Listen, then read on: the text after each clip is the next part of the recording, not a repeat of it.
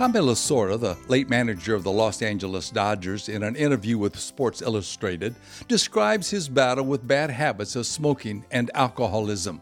At one point in his life, he looked at a pack of cigarettes and said, Who's stronger, you or me? His answer was, Me, and he quit smoking.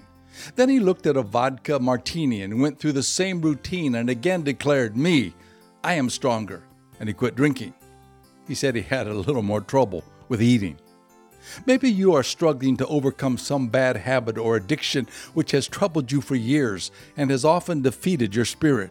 Perhaps you tried admitting that you were stronger than the habit but soon discovered that you were not. I encourage you to let God help you. Admit your inability to overcome by yourself and let God infuse you with His power. If God can cause the blind to see, the lame to walk, and the deaf to hear, He is able to help you overcome your addiction. Just ask Him to help you. And don't forget to thank Him. The Bible writer Jude says God is able to keep you from stumbling, and He can also keep you from falling back into bad habits. And this is Bill Hostler with today's key to confident living. May I encourage you to go to my webpage at www.keyministries.net and find some books that will help you.